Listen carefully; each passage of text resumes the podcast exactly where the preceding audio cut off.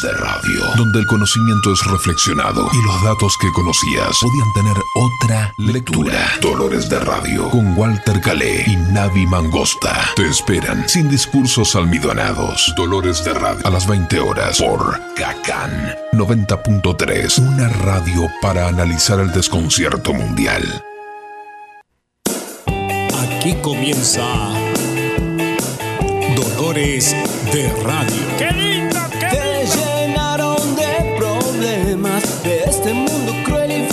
Walter Calé. La vida es corta y vale la pena. Y hay mucho por qué sonreír. Navi Mangosta. Es jueves y prendiste la radio, nena. Y no te quiero yo mentir. Según algunas críticas, Los problemas seguirán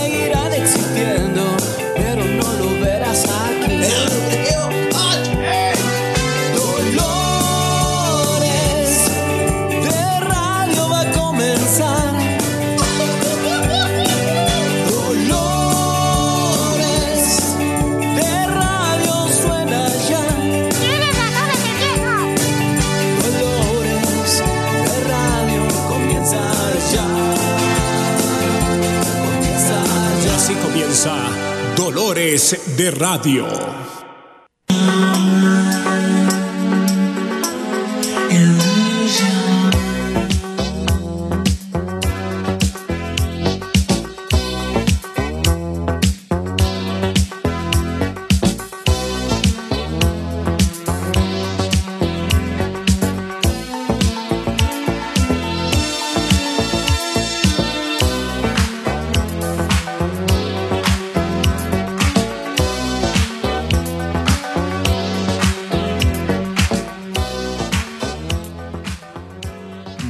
Noches, queridos amigos, a una noche más de Dolores de Radio.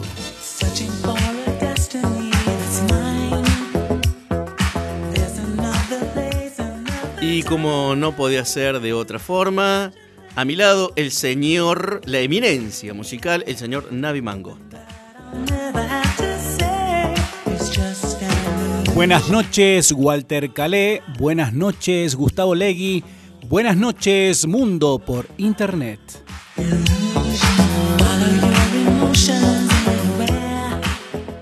Bueno, Navi, acá nos encontramos nuevamente después de un pequeño lapsus que hemos tenido, porque el jueves pasado no hemos podido participar Sí. en vivo de este. de Le esta quedó bien la operación, le digo, ¿no? Le quedó bien.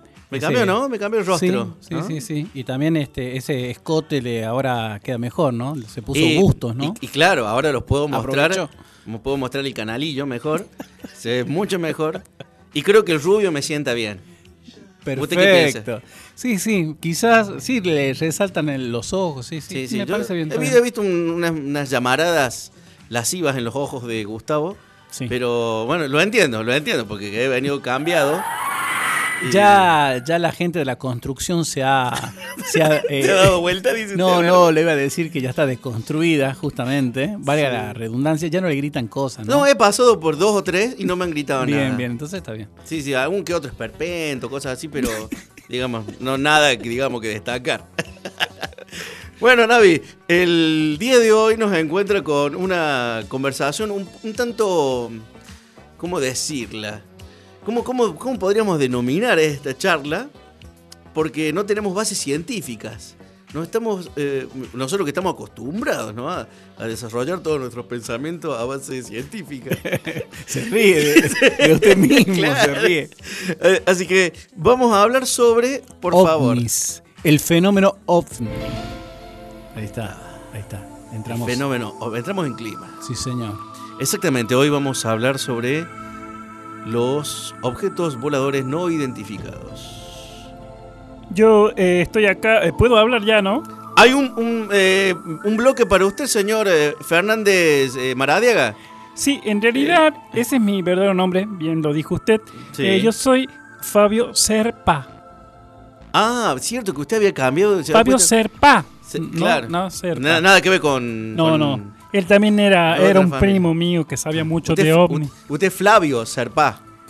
Claro, claro, claro, claro. Bueno, este, en el próximo, el próximo bloque no, pero el, el otro, recuerde que usted se adelantó, vino hoy unos minutos antes, le dimos para el café con leche, pero parece que lo comió muy rápido. El señor Gustavo me lo. Se, digamos, me dio ahí un pedacito ahí, pero entonces. Ah, Quedé así como un poquito de. ¿no? de entonces se quedó Gustavo con el, Sí. con el vuelto. Bueno, bueno, el próximo bloque vamos a desarrollar el tema ovni y prontamente el señor Flavio Serpa nos va a presentar su nuevo libro, ¿no es así, Flavio? Sí, señor. ¡Viva Sí, señor. Flavio! Vámonos más con un temita musical.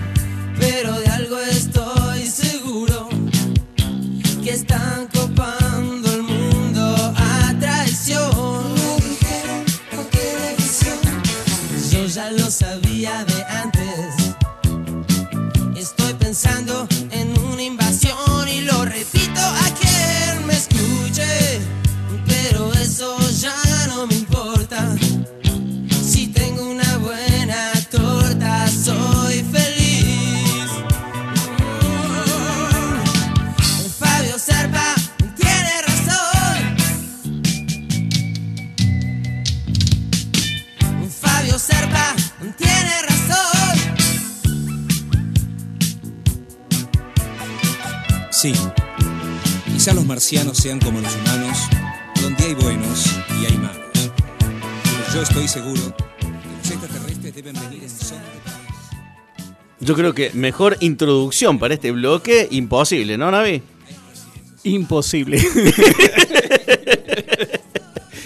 Bueno, el tema de hoy, para aquellos que nos sintonizan en estos segundos, es ovnis, objetos voladores no identificados. claro, y por ende los ET, ¿no? Los Claro. extraterrestres. Exactamente. Porque, vamos a aclarar, la palabra ovni salió de una jerga justamente de comandantes ¿no? de las fuerzas aéreas, creo que estadounidenses. Obviamente ovni es una traducción de UFO. UFO. Claro. Que es eh, objeto volador no identificado, digamos, sería la traducción así más eh, plausible. Unknown Flying Object. Exacto. Y el tema es que es para todo objeto que no puede ser identificado, Ah, no, no necesariamente, necesariamente- exactamente, un extraterrestre. Claro. O un objeto extraterrestre. Por ejemplo, Charlie, cuando se arroja del, noven- del séptimo piso. la- En ese momento era un objeto volador no identificado. Claro. El tema es que, miren. Olmedo. eh, este, nosotros lo estamos tomando un poco de broma, ¿no? Eh, Pero creo que, a ver. Es un tema serio, es un tema serio. No, no, no creo Nos que sea un tema eh, serio, ¿no? Pero lo que sí está claro, creo yo, es que es muy posible la, la existencia de ellos. Ya vamos a entrar en ese, ¿no? en ese la aspecto. posibilidad. ¿Usted cuando piensa, por ejemplo, nadie como para hacer algo de historia? Porque le cuento que, y lo, lo habíamos charlado en uno de los programas pasados, eh, eh, nos hemos puesto al día con algunas películas bizarras de los años 50, 40, Sí. y, y entre, y en esa época ya estaban, eh, por ejemplo, hay una película que se llama eh, los, los, los invasores de, del- de la- Del de- espacio. del espacio. Y claro, Eh, mezclaban con Drácula, habíamos hablado, sí, ¿no? sí. Que estaba Be- Bela Lugosi hacía como una especie de. Drácula que nada tenía que ver con los Eh, invasores. ¿no? Y hay otras películas con el mismo nombre, con las mismas características. Hay una película Estamos hablando que- de los años 50, Sí, ¿no? hay una película catamarqueña de los años 80 que se llama El Visitante, que la hizo eh, Abilio Vice, que también hablaba de, de un, visit, un- claro, un visitante. Claro. Bueno, pero este estamos muy cerca en- Claro. en el tiempo, ¿no? Sí, sí, pero sí. me refiero que ya es un fenómeno que ya ha llamado la atención a principios del siglo XX Mm. y que ha eh, incluso eh, comenzado todo un trabajo de especulación de la presencia de los ovnis a lo largo de la historia de la humanidad. Claro. En- entre ellos hay ciertas especulaciones respecto, por ejemplo, eh, que dice que un carro de fuego lo arrebató al profeta Elías y lo llevó hacia los cielos. Y muchos ven en eso un objeto volador no identificado, Claro. solo que obviamente carro de fuego no hay otro modo para la época Claro, de claro. explicar lo que tiene al frente. Sí, sí, sí. Sí, el tema es que eh, haciendo un análisis a ver de las posibilidades, es que es tan vasto el universo que digamos, bueno, no creo que seamos, uno puede especular diciendo, bueno, no somos los únicos, no, no es posible que solamente nosotros existamos como, como seres vivos y con inteligencia. Porque aparentemente las últimas eh, descubrimientos o que, estos anuncios que está haciendo la NASA son de vida, pero una vida muy microscópica, ¿no? No es que son- No es vida desarrollada ni claro, inteligente. Claro, claro. O, o por lo menos con inteligencia así mm, como la que nosotros pretendemos, eh, como vemos en las películas, ¿va, ¿no? O sea, una persona que viene en una nave, etcétera. Bueno, digamos, el argumento de que no podemos ser únicos en el universo eh, pecha a, a modo especulativo, pero, Claro, pero no, hay pruebas eh, específicas de que efectivamente sea así. No.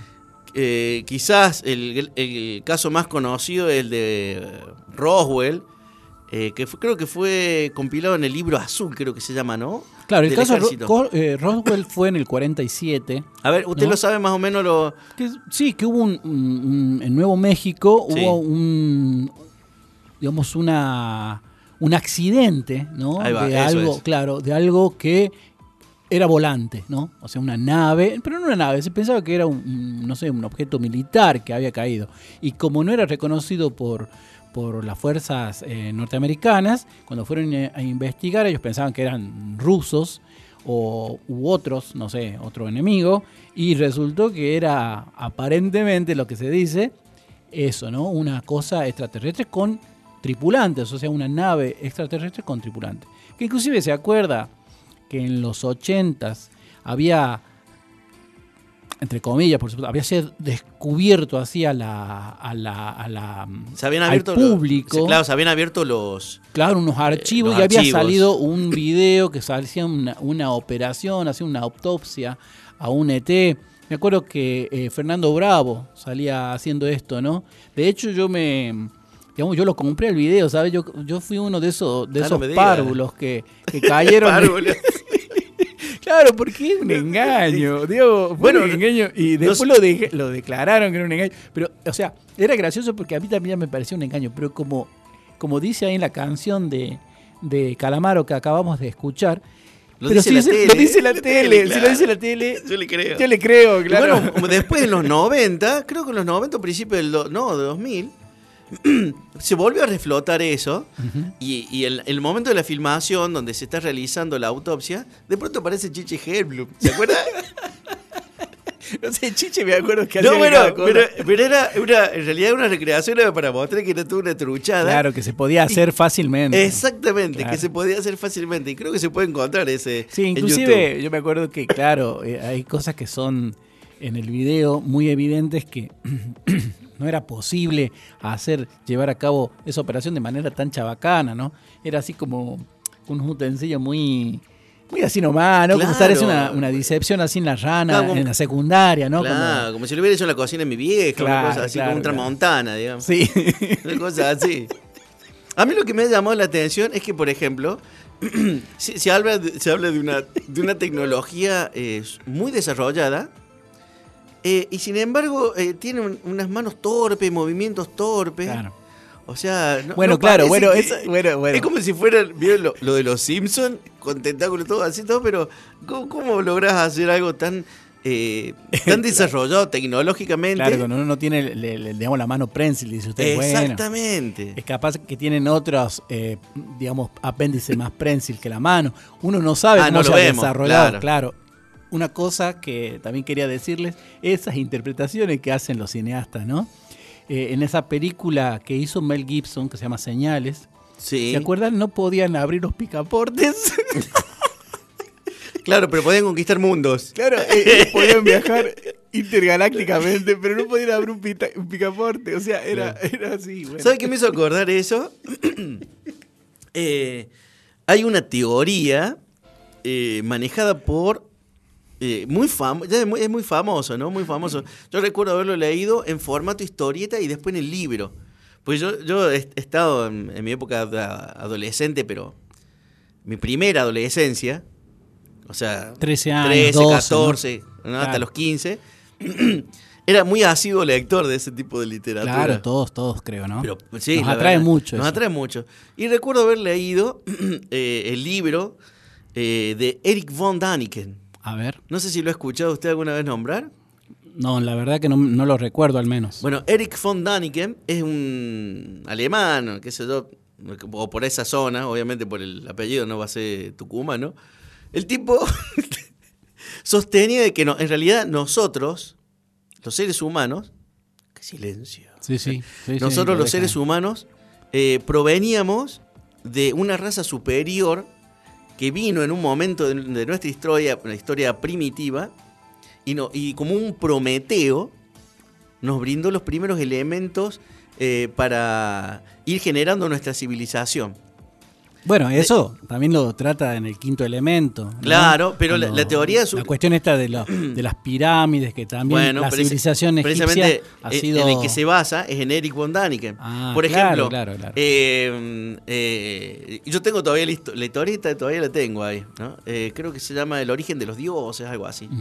Y las imágenes de Nazca, usted vio esas imágenes En Perú, sí. en Perú, En Nazca. el cierto, sí. Ahí, digamos, para el que no conoce, son imágenes de, por ejemplo, de, de una hormiga, hay de un mono también, pero que uno lo puede ver así de manera completa desde un avión, porque Claro. digamos, son figuras muy grandes. Que Solo uno- desde el aire. Claro, solo desde el aire y desde muy alto, ¿no? Exactamente. Bueno, él señala de que e- esas imágenes fueron creadas para enviar mensajes Claro, a las naves que estaban eh, circu- circundando la Tierra. claro, claro. Eh, lo interesante de la refutación de esa teoría era que con esas naves y esa tecnología necesitaban hacer esas imágenes Claro. en la Tierra Claro, para comunicarse. mismo, la misma Pero Eh, sería la misma explicación le daban a esas señales, justamente que habla la película esta de Mel Gibson, eh, cuando se hacían así unas formaciones en las plantaciones. claro, por en eso, me Estados hizo, Unidos. por eso me hizo acordar. Claro, ¿no? Hacen eso. Que existen todavía. ¿no? Sí, sí, cada tanto dice que aparecen esas formaciones que no tienen una explicación, que en los campos de maizal, en los maizales sobre todo, se forman así una figura un tanto... eh, Geométrico. geométrica, pero, pero con mucha precisión, Sí, ¿no? sí. no sí, y cierta complejidad que digamos que no se podría hacer. Yo creo que en la actualidad sí, porque ahora la mayoría de los de las cosechadoras tienen una un- para programar, ¿no? Lo podés programar así como si fuese una impresora y te hace el dibujo. Pero cuando empezaron a aparecer, que fueron eh, en los 80s, Sí. eh, no, era más complejo, así que bueno, las explicaciones, este, nada, eh, la verdad que uno puede de- dejarlo así al aire, bueno, ¿no? ¿Cómo, cómo explicas eso? no? Claro, totalmente. Bueno, y, y- y el, el caso de las líneas de, de Nazca Perú tam- también eh, ofrecen, digamos, ese, ese tipo de posibilidad especula, eh, De especulativa. especular, claro, claro, claro, claro. Bueno, no sé si vamos con un... Hacemos un corte y después hablamos de, de- del mismo tema, pero de, em, de las posibilidades que nos da los testimonios de algunos amigos. En el caso mío, yo tengo uno para contar. Ah, me interesa. Vámonos con un temita.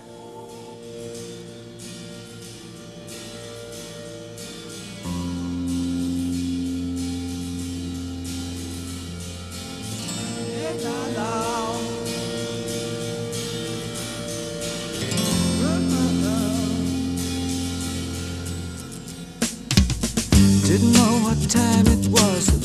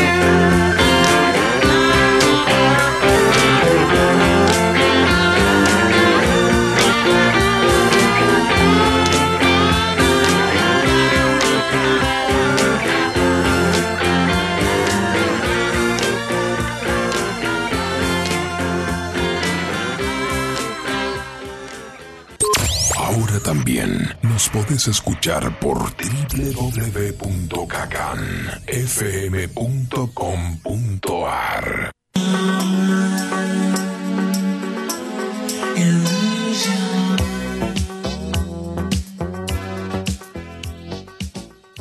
Aquí estamos nuevamente en Dolores Radio y hoy, eh, este bloque eh, va a ser eh, pura y Sí. No se ríe. No, bueno, justamente, me tentó. Quería hacer algo serio, pero bueno. Eh, vamos a hablar de eh, testimonios. Sí. Pero testimonios eh, de Aquende. O sea, de, de esta zona, claro. de este lugar, con personajes de este lugar. Y no sé si usted ha sido también testigo de algún avistaje. Bueno, yo voy a contar rápidamente porque yo personalmente eh, no, no he sido testigo, pero por ejemplo personajes muy Usted no fue como Arturo Monín. no. Yo fui testigo. Personajes eh, que yo confío en su cordura, por decirlo así. Mm.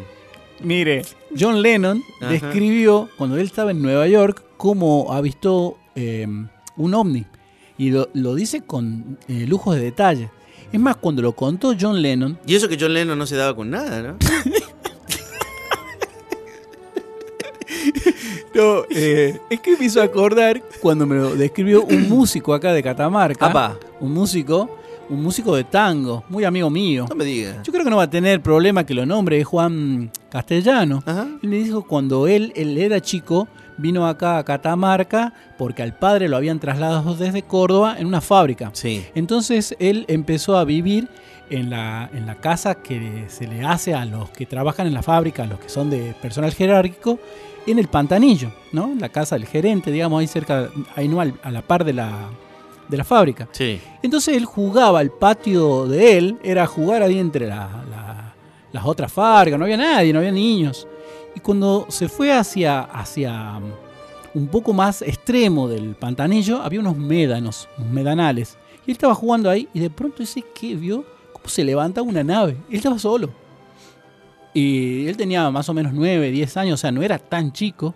Y se, se levantó la nave, se flotó hacia un, delante de él, sin ruido, sin nada, y se fue. Y dice que él entró, se quedó ahí pasmado y entró a decirle a la madre. Obviamente la madre, no, bueno, es nada. ¿Puedo describir más o menos la nave? La nave siempre la describió, por eso me hizo acordar a John Lennon que describió igual. Tipo plato, grande, grandísima, color aluminio, que giraba y luces. La O sea, típica, era el típico. centrípeto, digamos así. Y esto no era de noche ni No nada. sé si el término, pero por ahí. Claro, así que sea así gi- girando. Como un trompo. Sí, no sé si giraba en sí, pero sí me dijo las luces y que voló así inmediatamente, ¿no? Así eh, subió verticalmente de manera así eh, instantánea. Salió digamos. desde el- los médanos. De los- detrás del médano, o sea, es como que él estaba jugando en un médano y detrás del médano que él estaba salió ese coso. Y él se quedó pasmado, imagínense. Bueno, pero digo, eh, y Lennon contó casi lo mismo. Casi lo mismo, y digo, bueno, más allá del chiste que me parece que está interesante, también, ¿no? Lennon, viste, puede estar en estado. Claro. Eh, Con Lucy in the Sky with Diamonds. Pero también, eh, acá un oyente del programa se ha comunicado y Daniel, un tocayo de usted, Daniel ver, Nieva, sí, sí. mm, nos, co- nos cuenta él que acá en los años 70, eh, a finales, 77, 79, por ahí en esos años, salió el en los diarios como acá un empresario que se llama Cutrix, que vive al frente de, va, que tiene la fábrica todavía de mosaicos, al frente de la, de la Plaza Virgen del Valle, Sí. avistó también un hombre. Pero Ah, él mira. con lujo de detalle, estaba totalmente asustado y todo lo demás, y salió eh, por todos los medios.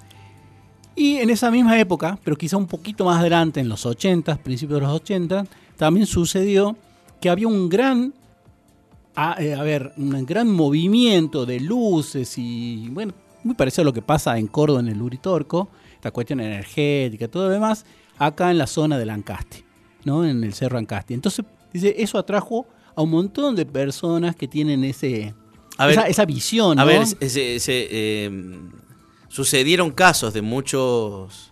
de, mucha- de presencias de, de luces y todo eso en el- en el Ancasti. Y captado por gente de la zona. Eso me está queriendo decir de usted. la zona, pero encima, claro, cuando esas, eh, esos avistajes, esas luces se repetían, empezó a interesar a gente de otros lugares. Mm. Y de hecho es como que se formó... Un boliche. No, la cuestión esta es que hay una, una comunidad grande de personas que nosotros decimos los hippies, ¿no? ¿Viste? Los Sí. hippies de ahí, una comunidad así de... Como el Uritorco, también son medio. Exactamente. Y dice por hippies. eso que ahí fue como empezó esa atracción por ese lugar la gente que vive ahí en las comunidades de Ancasti. Una cosa más, una cosa más que no está aislada de esto. Ahora eh, lo estoy relacionando ahora mismo, ¿no? Usted fue a, a las cuevas esas que hay en las Tunitas o también en la Candelaria. No, hay no. pinturas rupestres. No, hace rato que no, no, no frecuento una cueva. Bueno, el tema es que ahí hay unas hay pinturas rupestres. Ajá. Yo fui a ver a la de las Tunitas y bueno, fracasé porque ¿Dónde me dice que queda? en, Nan- eh, en Ancasti, Ah. en Ancasti, ambas en Ancasti.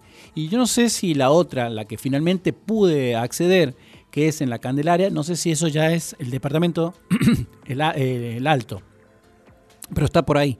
El tema es que en esas eh, pinturas rupestres Sí. hay un, claramente como una nave con escaleras y personas así con escafandras. Ah, qué subiendo. interesante. Entre otras cosas, ¿no? Por supuesto. Hay Pero son, son imágenes que se, se repiten en otras, en otras culturas. Sí, O sea, eh, por ejemplo, es co- conocido el astronauta de los mayas. Claro. Creo que de los mayas o los aztecas, no, no recuerdo Sí, bien. pero en México. pero es en México, donde eh, tallado en la piedra, eh, un hombre que está como recostado en su espalda, mirando hacia arriba, con la forma e- efectivamente de un, de un astronauta a punto de, de emprender vuelo. Por eso, eso me.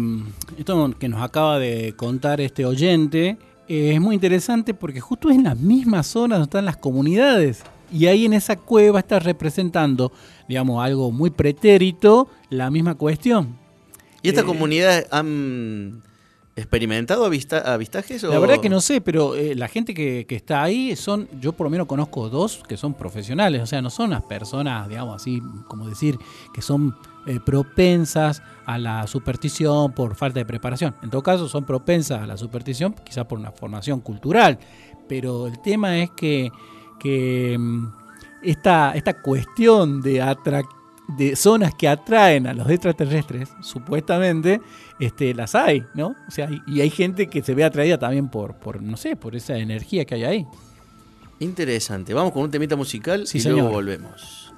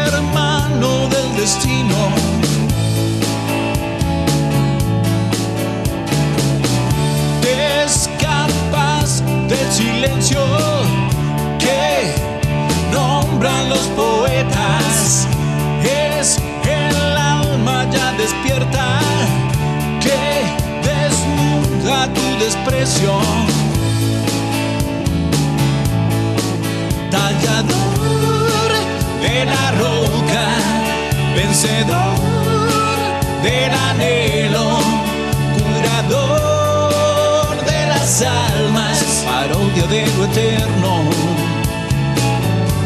parodia de lo eterno.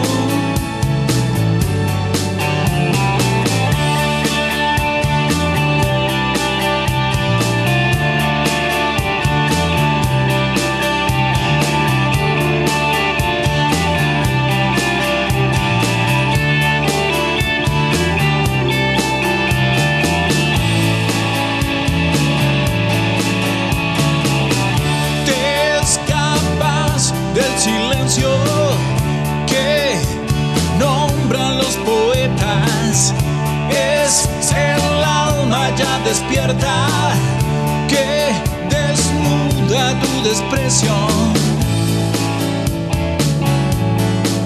Tallador de la roca, vencedor del anhelo, curador de las almas, parodia de lo eterno, parodia de lo eterno.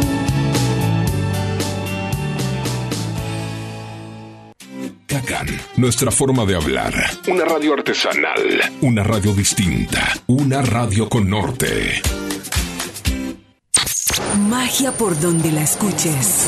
Cacán FM, somos 90.3, una radio para pensar el desorden.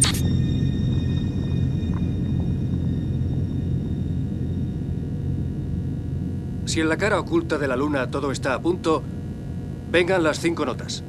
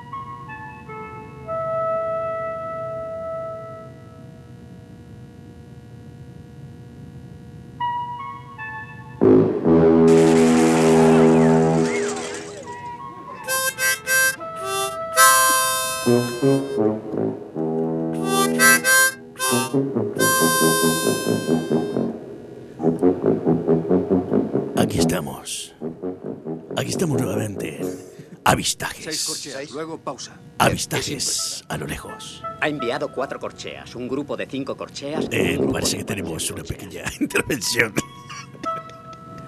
Eh, eh, Nuestro operador está viendo encuentros cercanos con aquel tipo. Muy bien.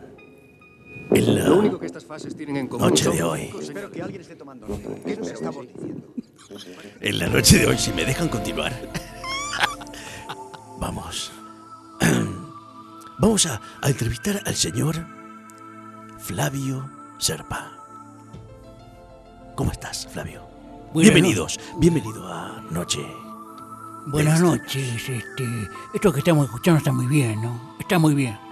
Sí, ¿no? Eh, el- esto de comunicarse con, la, con las notas, con la música, es correcto. Yo también lo he, he logrado, ¿no? No, no, no me diga, También. pero yo he leído su autobiografía. Sí. Yo me encontré con ese tipo. Sí. Que no es de acá. Ahí, dice entre paréntesis. No, yo- Y- pero no, no, lo- no lo mencionas en eso. ¿Por qué, ¿Por qué no, no mencionas la, eh, Eh, la mire, música? es así, déjeme hablar acá. Eh, Perdón. Yo tengo un psico, un psico electrónico. ¿Qué pasa? No me lo esperaba. Y estaba yo ahí en el cerro Erancasti una vez, ¿no? Estaba ahí tomando mi juguito de, bueno, de cactus, usted sabe. Y de pronto una nave espacial impresionante. Pero así, así de, de una. De una. Dígame, ¿era de noche, de día? Era la oración. Ay, cae la oración. Sí, señor. El momento especial para encontrarse con los ovnis. Sí, señor, parece que la, la- la noche los invita. Y yo estaba ahí, nada, ahí deshojando unas margaritas, y de pronto vino. Se han bajado unos tipos que parecían gigantes. La, la cosa, la, la sombra que tiraba gigante. Pero cada vez que se acercaban, peticito, peticito, así era. Parece un- un- como digamos una ilusión óptica que usted lo había eh, confundido. Sí, venían bajando así, eran como, yo decía, están bajando una especie de enequinos, decían yo. No, están, es una especie de chihuahuas, se subí. Chiquito eran, ¿eh? En serio.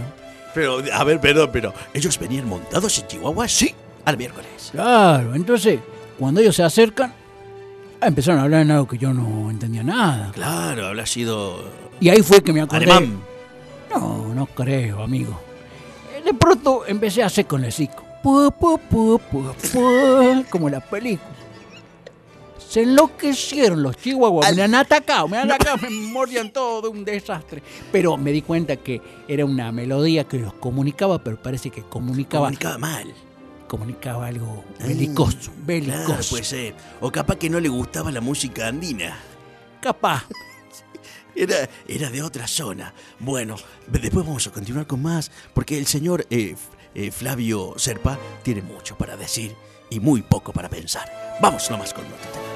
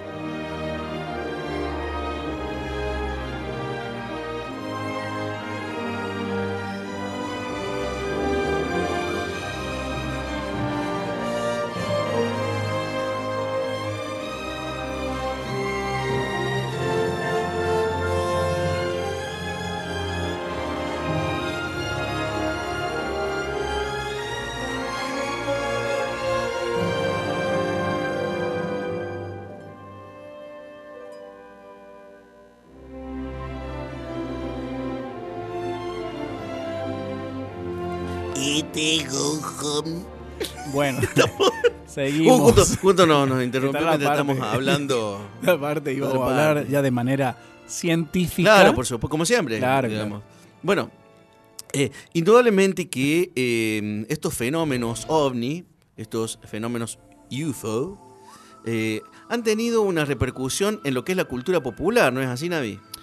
Claro, yo lo que, a ver, podemos especular a partir de, de la percepción. Yo creo que a partir de que el hombre eh, puede volar y además puede ir a otros lugares que están fuera de la Tierra, como la Luna, o proyectar algo más allá, ¿no? Porque pretendemos llegar a Marte ahora, ¿no? O sea, de hecho llegamos, pero por medio de sondas. Yo trato de llegar el domingo. sí. El tema de lo que quería decirle es que esa proyección también se hace eco en la cultura popular. ¿no? Claro, claro. Y digamos, esta cuestión de cómo se empezaron a hacer eh, más que nunca escritos, novelas y por supuesto después en otros eh, medios de narración, eh, esto de los extraterrestres. Digamos, antes eh, no hay casi novelas de extraterrestres del siglo XIX, XVIII, XVII, ¿me entiendes? No es que de pronto llegaron extraterrestres a la vida cotidiana nuestra y empezamos a, a- a, digamos, a novelarlos o a contar un cuento a partir de un extraterrestre. Bueno, digamos, uno de, lo- de, la- de los personajes más eh, característicos del siglo XX y, y ya, bueno, el siglo entrado en el siglo XXI es un extraterrestre, que es Superman, por ejemplo. Claro, un claro. ser nacido en otro planeta que se extingue y él sobrevive como el único Claro. eh, superviviente, valga la redundancia, de su planeta y viene acá con unas características que le son eh, provistas a través de su diferencia física con el planeta de origen. Claro, y bueno, fíjese también eh, grandes eh, momentos de la cultura popular con las guerras de las galaxias. Claro. No, esto de que nosotros éramos niños, porque la guerra de las galaxias fue del 77, 79. Yo la vi medio tarde, llegaban tarde las películas acá a Catamarca. Creo que la vi en el 79, no me acuerdo bien, creo que sí. El tema es que nos entraba en un mundo de otra galaxia, que entonces la gente convivía, la gente, digo, las, eh, serían los seres, convivían. Me acuerdo cuando entraba a ese bar, ¿se acuerdan? Al bar, Cuando claro, bar sí. están Y sonaba el jazz. Y está uno así con un- una trompa tipo oso hormiguero y había gente peluda, gente, digo, eh, seres. Y esa cuestión, claro, se nos abrió una, un- una cabeza que, claro, E in- incluso los que aparecen con formato humano, como Han Solo o Luke claro, Skywalker, son extraterrestres. extraterrestres para claro, nosotros. Claro, porque no nacieron acá en la Tierra, Claro. nacieron en otra galaxia, en un mundo que evidentemente puede ser parecido a acá, ¿no? A las condiciones de acá para evolucionar de la misma manera o más o menos. El tema es eso, ¿no? Que, que, que yo creo que el hombre proyecta sus eh, así, sus dioses, su, estas, estas cosas que nosotros podemos eh, deducir que, que es posible que existan, digo, por lo vasto que es el universo, pero al mismo tiempo la poca probabilidad que hay de comprobarlo, ¿no? Claro. Digamos, de, de- de decir, bueno, esto es así. A pesar de estas declaraciones que hubo hace poco, ¿no? De parte del gobierno de Estados Unidos que iban a decir que, bueno, que hay, hay, hay pedazos de material desde naves extraterrestres o que no son de la Tierra por lo menos. Igual estuve averiguando cuando usted me dijo el tema que íbamos a tocar y vi muchos videos y esa cuestión de los eh, del modelo, del modelo tipo plato volador.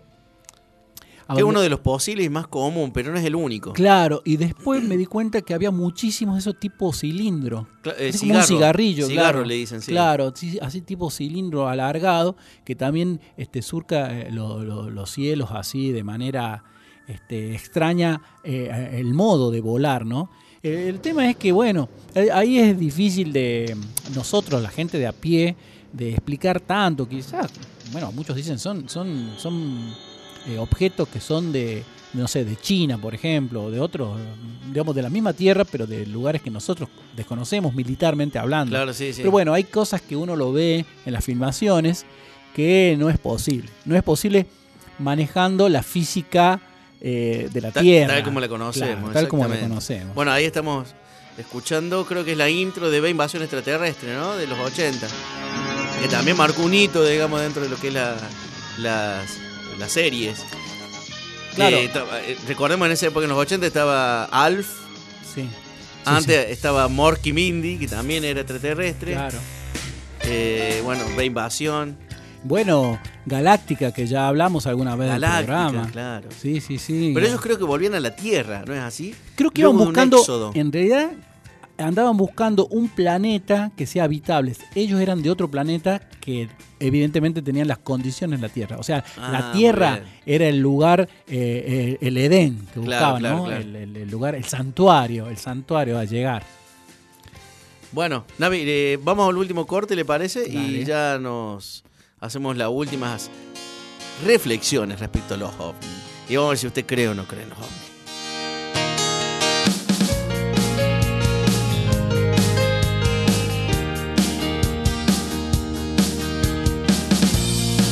Misterio de la esfinge, pesadilla. Con tres sombras perdidas. Mi sombra, mi destino. Camino sin retorno, pesadilla. Soy la esfinge sin muerte.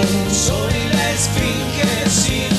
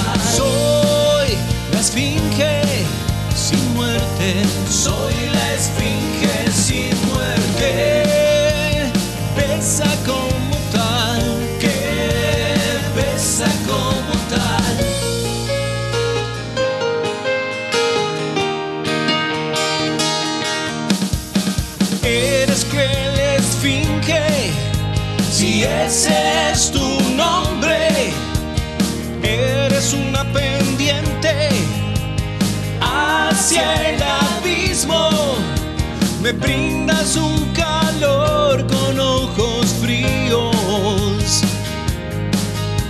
Oh cruel esfinge con el hombre con el hombre. Es la esfinge sin muerte. Es la esfinge sin muerte. Que pesa como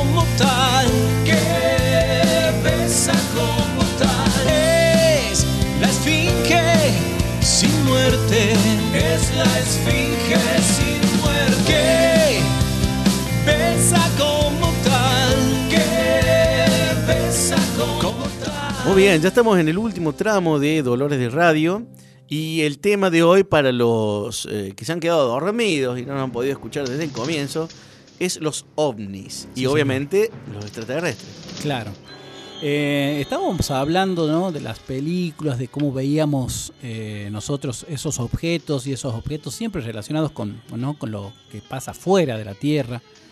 Y yo le contaba que mm, la visión que se tiene cultural de las acciones que hizo el hombre a través de, bastan- de varias civilizaciones, como fueran los incas, los mayas, ¿no? esas civilizaciones que hicieron monumentos eh, grandiosos y sobre todo también infraestructura también muy importante, ¿no? Y contando, digamos, como muy precaria herramienta. las carreteras, Sí. eh, puentes, ¿no? Eh, esos eh, acueductos, ¿no? Los incas eran especialistas en todo eso. Y cruzando hacia África, vamos, bueno, Egipto. Y toda la cuestión de esto de que cuando hay una, una construcción que es grande y gigante, se le trata de eh, endilgar que están hechas por los extraterrestres. No, acá evidentemente, acá un extraterrestre puso la mano sin pensar que la ingeniería de esa cultura era, era capaz de realizar esa- esas acciones, eso- esas Bueno, construcciones. Me, hizo acordar usted un meme, que muy- Sí. que lo corte, Sí, sí, justo, me hizo acordar el meme, que salen dos imágenes, una arriba y otra abajo, Sí. de las pirámides. Claro. Las de arriba salen unos esclavos diciendo, bueno, por lo menos la gente nos va a recordar a nosotros que construimos esto. Y abajo la ge- gente de la actualidad diciendo, esto tienen que haberlo construido los extraterrestres. Bueno, pero aún más ingrato es la cuestión de esta visión racista que sucede históricamente.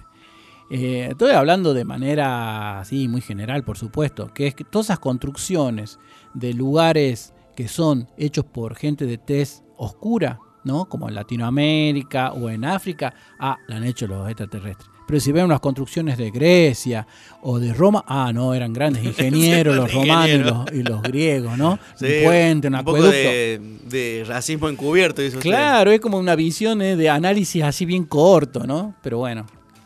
Y haciendo esta mención de vuelta a las películas, creo yo la mejor película que he visto acerca de esto de, de los ovnis y por supuesto de lo que transportan, que son seres de otros planetas, es La Llegada.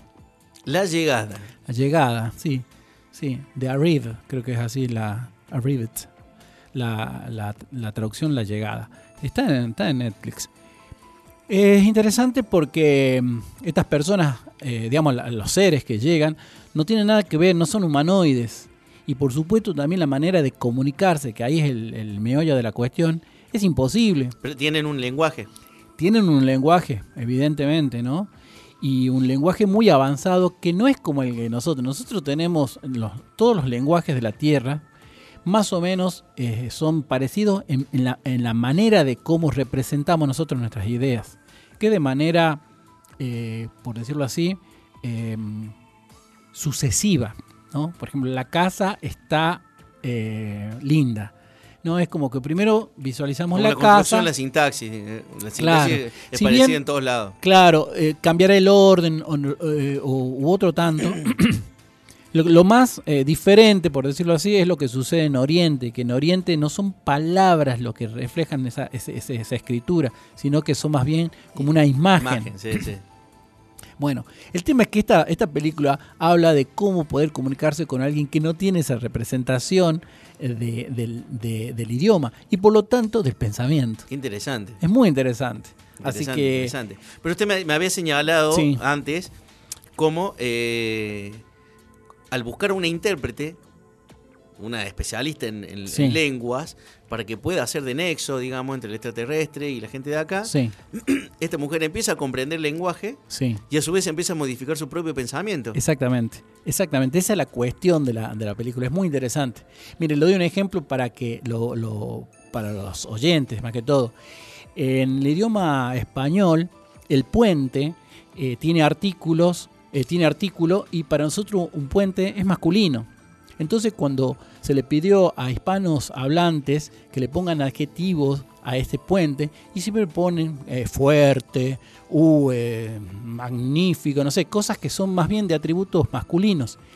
En el idioma alemán es, es, es femenino. El artículo que se pone al puente es la puenta sería.